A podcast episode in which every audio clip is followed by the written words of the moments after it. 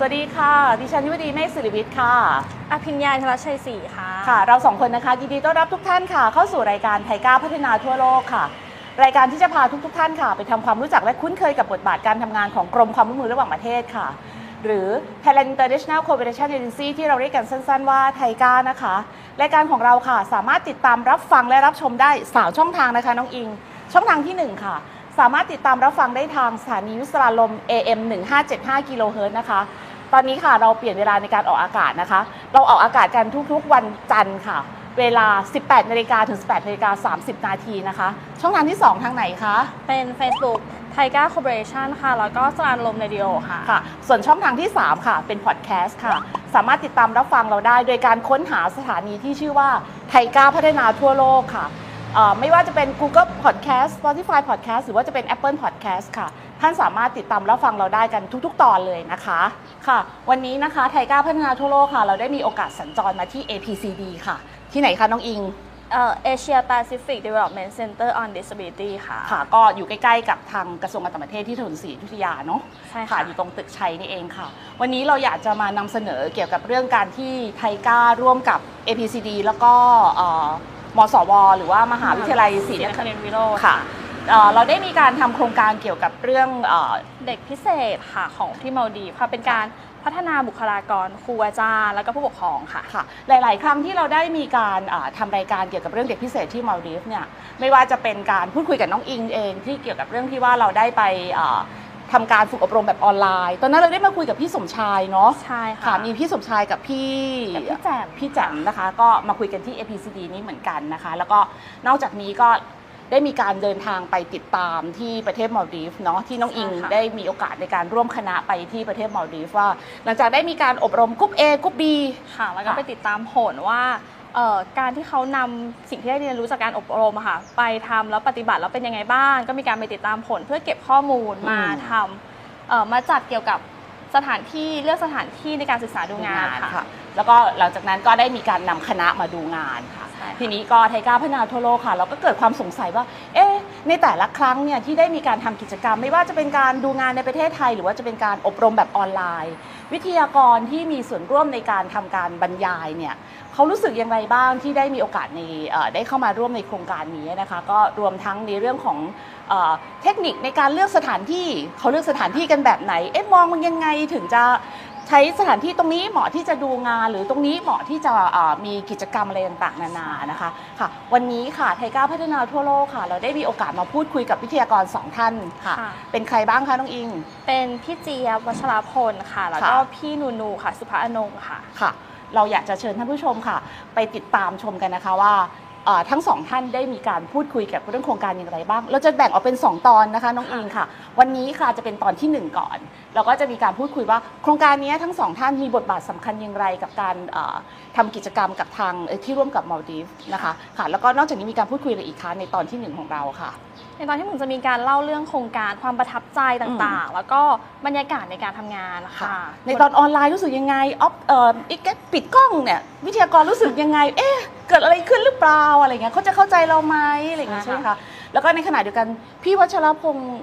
พี่วัชรพลเนี่ยท่านได้มีโอกาสไปติดตามกับน้องอิงด้วยใช่ไหมคะใช่ค่ะงั้นเราไปฟังความรู้สึกกันค่ะว่า ในตอนที่ไปติดตามเนี่ยรู้สึกอย่างไรบ้างนะคะ แล้วก็สามเหลี่ยม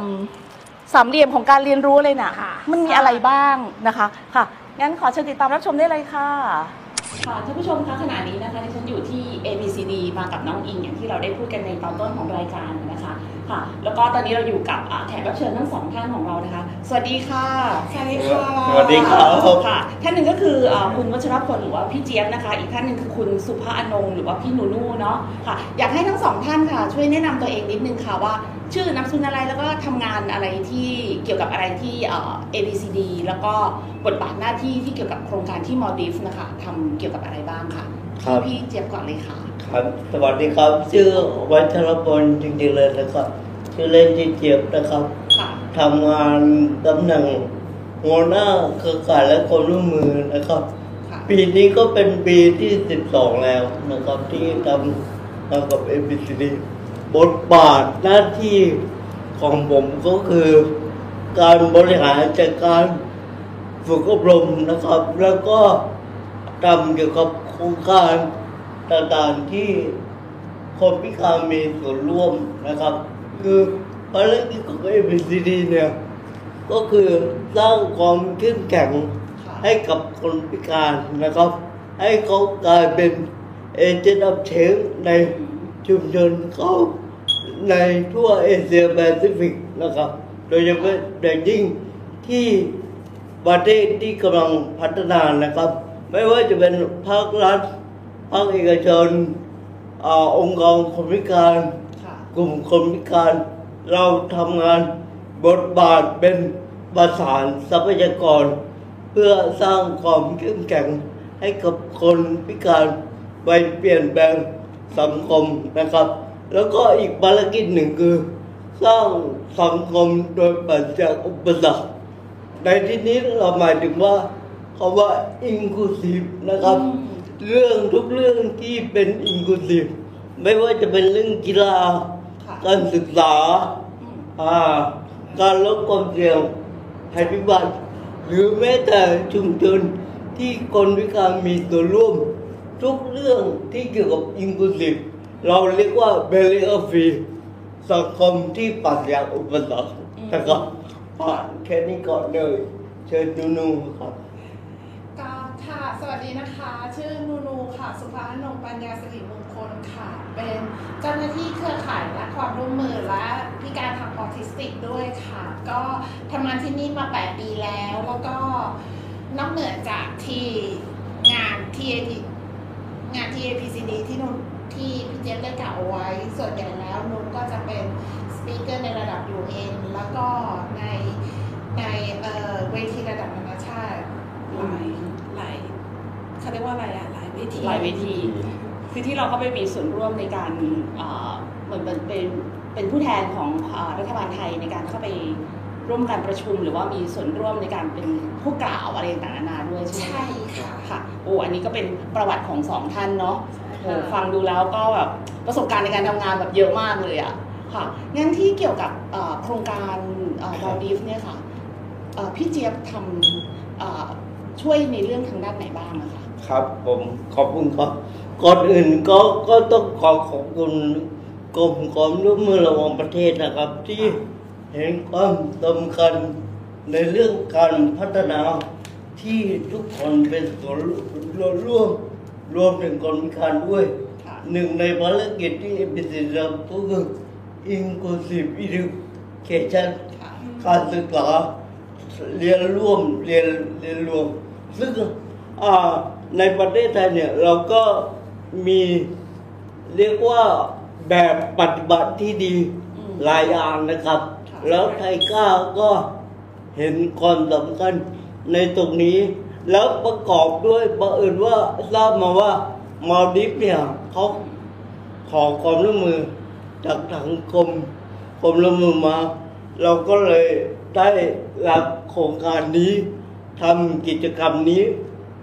สามกิจกรรมด้วยกันค่ะนะครับที่ทำงานกับไทยก้าอ่า มอสวมหาวิทยาลัยศรีนครินทร์วิโรจน์ค่ะนะครับ แล้วก็ ABCD นะครับค่ะกิจกรรมที่หนึ่งเนี่ยอ่าเป็นกิจกรรมออนไลน์นะครับ ซึ่งอ่ามีกลุ่ม A แล้วก็กลุ่ม B นะครับอ่า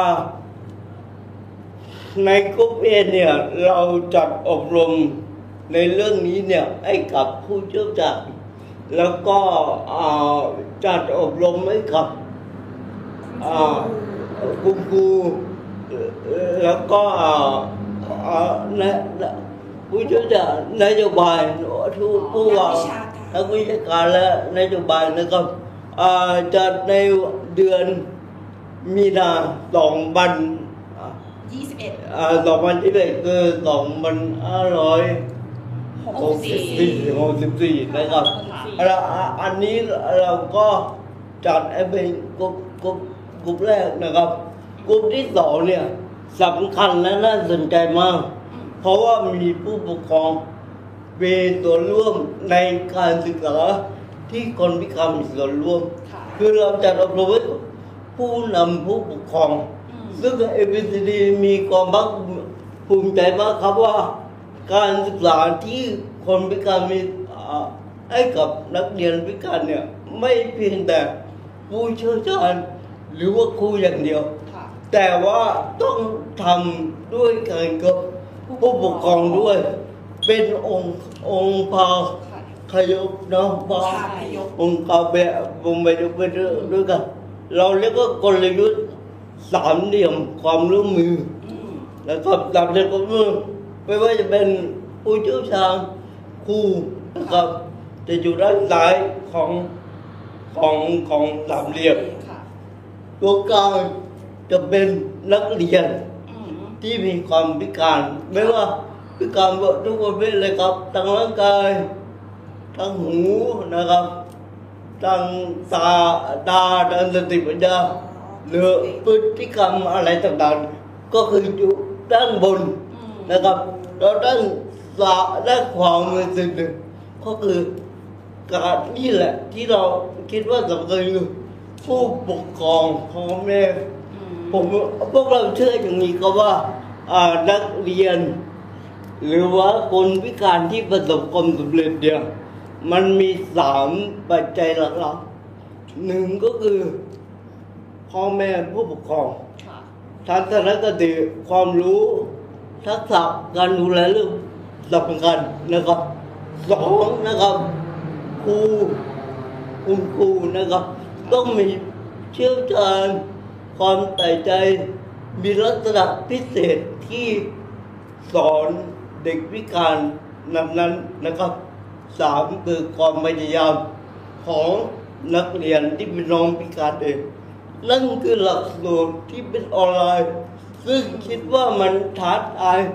ในช่วงโควิดมากนะครับใช่เพราะว่าละละตอนนั้นนะเราคิดอย่างเดียวว่า แบบพบปะอบรมแบบพบปะเนี่ยอืมมันมันจะมันจะมันกว่า มันจะได้ได้เนื้อได้หนังแล้วก็ใช่อินแล้วก็เกิดแรงบันดาลใจมากมากกว่านะครับ แล้วก็สำคัญอีกเรื่องหนึ่งในกิจกรรมที่หนึ่งก็คือ วิทยากรที่เป็นคนพิการอย่างเช่นแจมค่ะเทียมหรือไม่แต่นูนูที่เป็น technical support เนี่ยเขาเห็นแรงบันดาลใจครับอืมผู้เข้าอบรมทั้งสองกลุ่มเขาเห็นภาพค่ะของเด็กของเขาที่จะก้าวไปสู่อ่าอะไรนะเขาเรียกว่า เขาเรียกว่าอ่ามี การอ่าพึ่งตัวเองพึ่งตัวเองพึ่งตัวเองในในในอนาคตคือ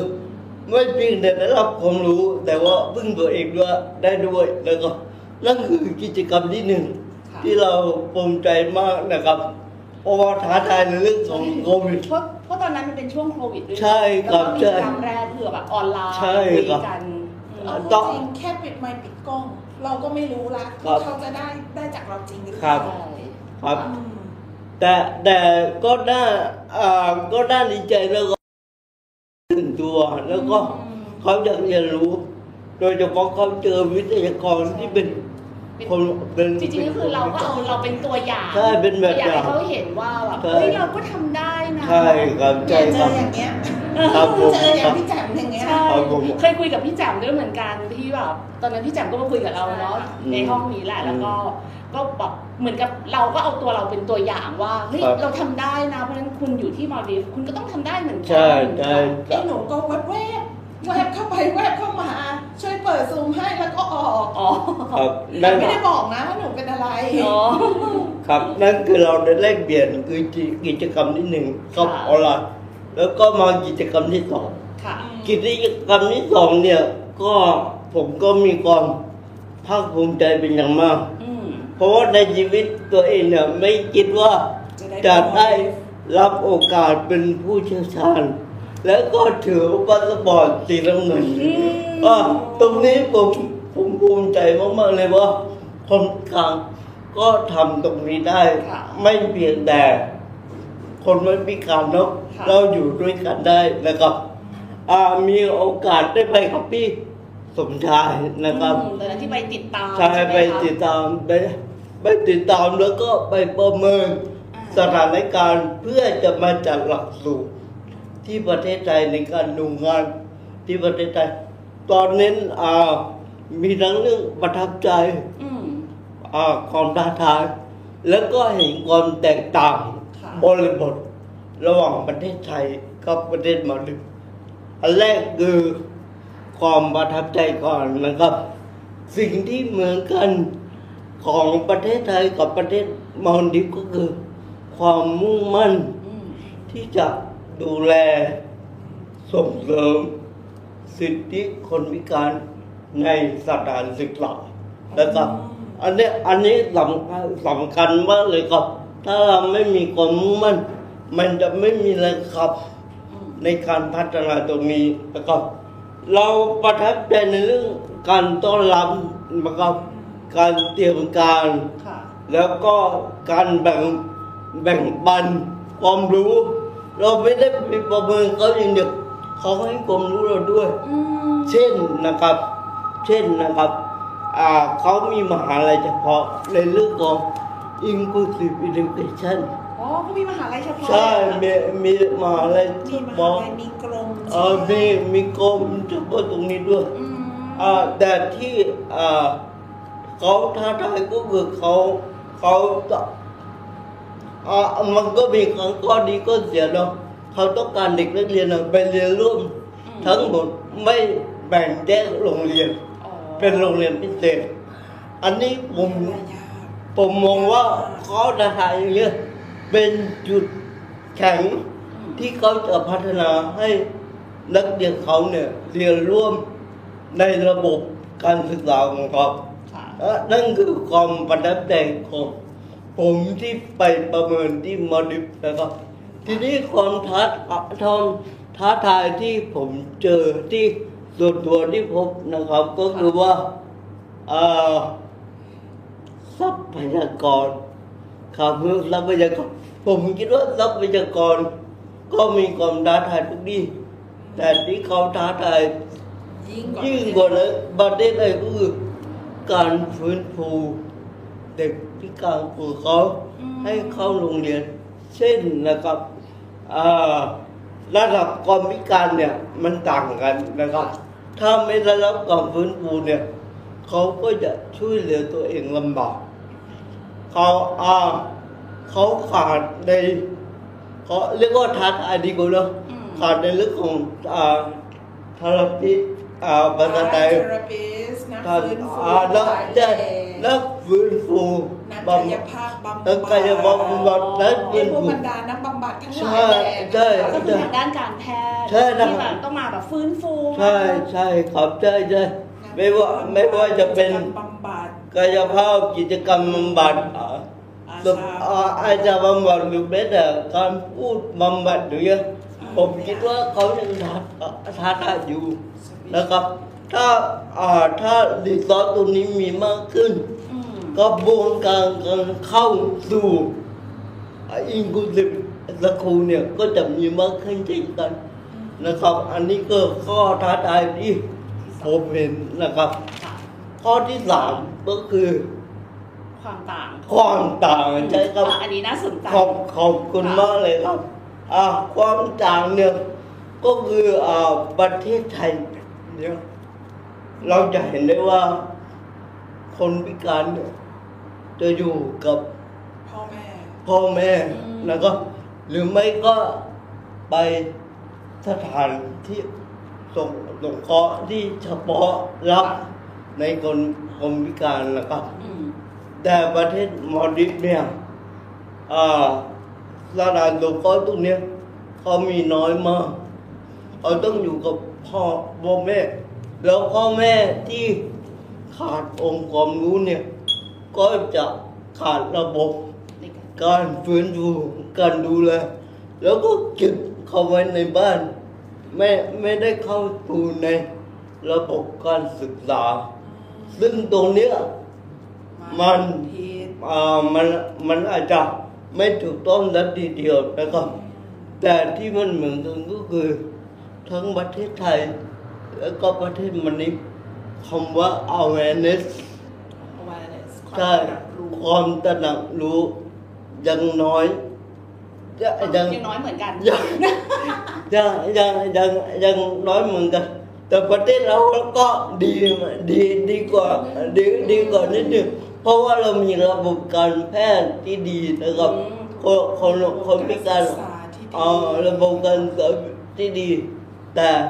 แต่ก็เนี้ยนี่แหละเออมันต้องความเหมือนระดับที่เราแลกเปลี่ยนกับเขานะครับนั่นคือสามเรื่องที่ผมประทับใจตายแล้วก็ความเหมือนและความต่างทีนี้มาถึงกิจกรรมที่สามค่ะเป็นไฮไลท์แล้วนะครับไฮไลท์แล้ว เราคิดว่าเราทำงานหนักพอสมควรอืมเพราะเราได้ไปเห็น พื้นที่แล้ว ค่ะ พื้นที่แล้ว แล้วเราก็เชื่อว่า concept พ่อแม่คุณครูตัวเด็กสามเด็กความร่วมมือตัวเนี้ยอืมมันใช้ได้กับมัลดีฟส์แต่เพียงแต่เขามาตอกย้ำให้กับประเทศไทยอันเนี้ยอันนี้คือ concept ในการเลือกดูงาน อันที่หนึ่ง ค่ะ อันที่สองผมอ่าเราเชื่อว่า นักเรียนที่เป็นคนพิการเนี่ย เมื่ออยู่ในระบบการศึกษาเลยสิ่งหนึ่งที่เขาควรจะรู้ไม่เพียงแต่วิชาการอย่างเดียวเนาะควรจะมีวิชาชีพด้วยเอ่อวิชาชีพในที่นี้หมายถึงการพึ่งตนเอง การพึ่งตัวเองหมายหมายถึงว่าเราใช้อ่าเงินสรรพคุณก็จริงเนาะ แต่ว่าเราควรใช้อ่าทรัพยากไม่ไม่ควรจะให้ค่าเยอะขึ้นไปควรจะให้ค่าการพึ่งตัวเองเยอะมากที่สุด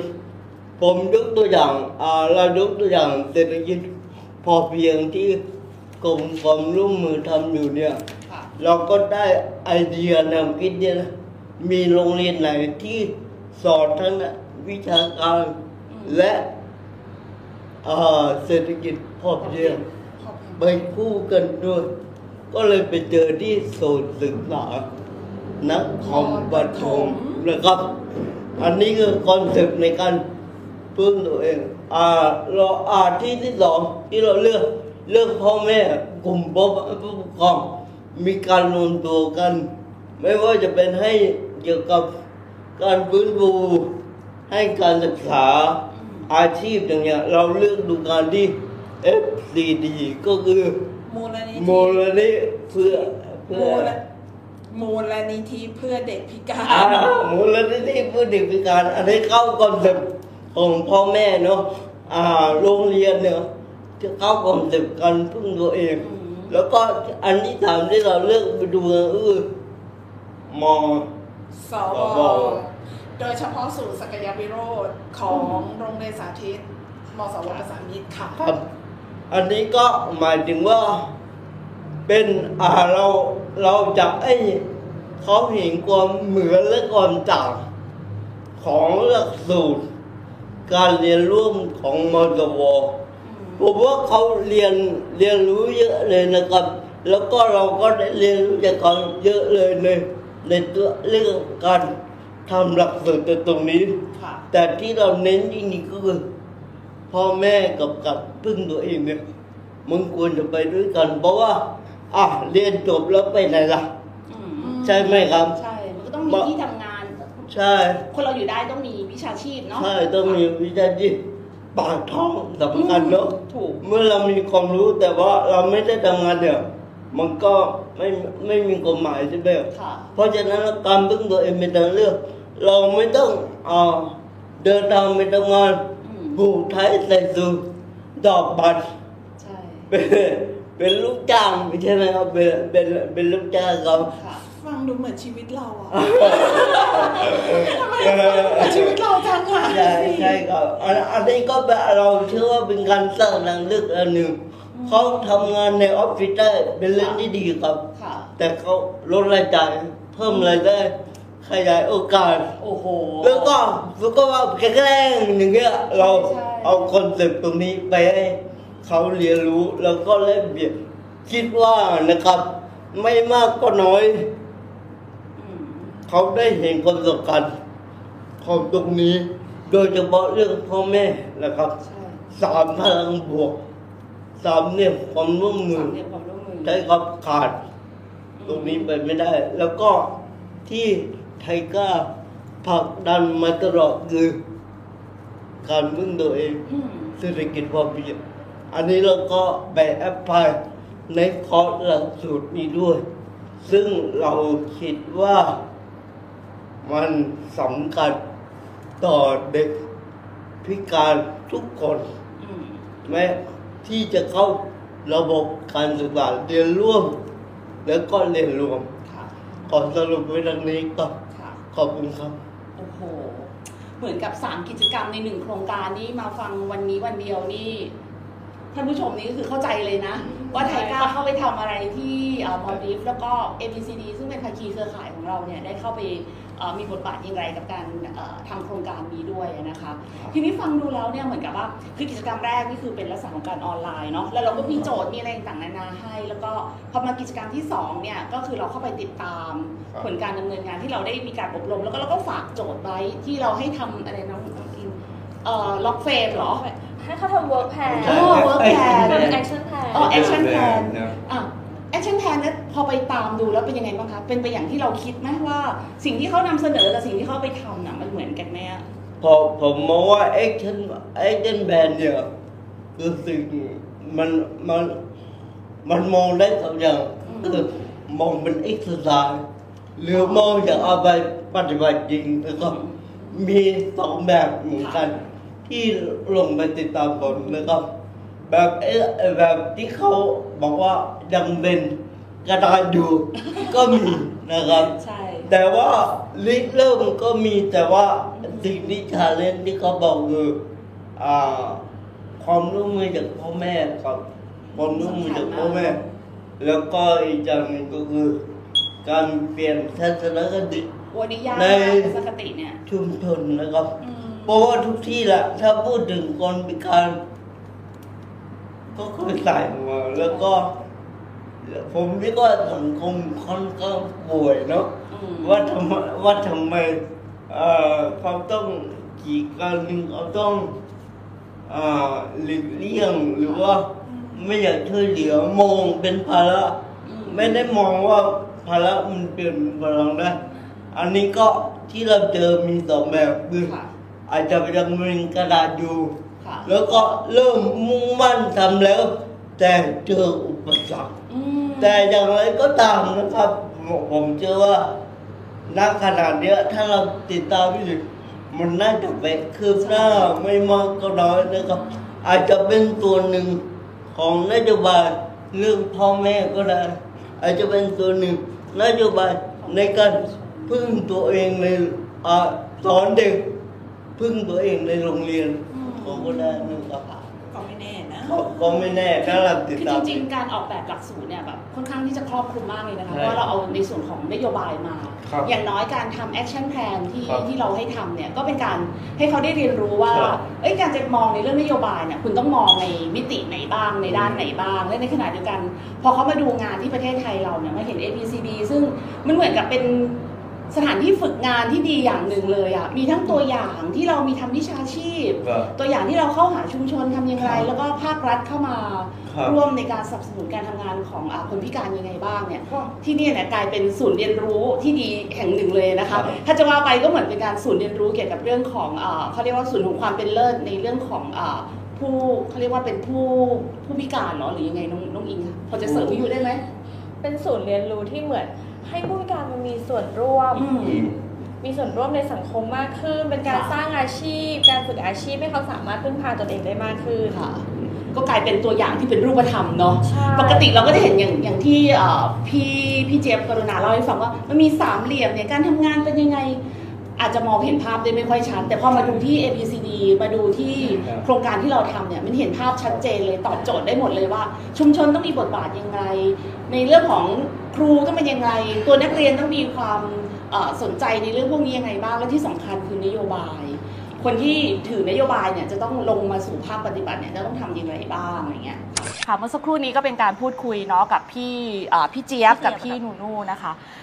เออไอ้ที่บอกว่าสามเหลี่ยมนั่นคืออะไรนะคะน้องอิงจำได้ไหมสามเหลี่ยมที่เป็นสามเหลี่ยมกลยุทธ์ใช่ไหมค่ะคะจะเอ่อจะสามเหลี่ยมนี้จะเป็นด้านซ้ายแบบตรงด้านซ้ายอะพี่ลองทำสามเหลี่ยมสามเหลี่ค่ะ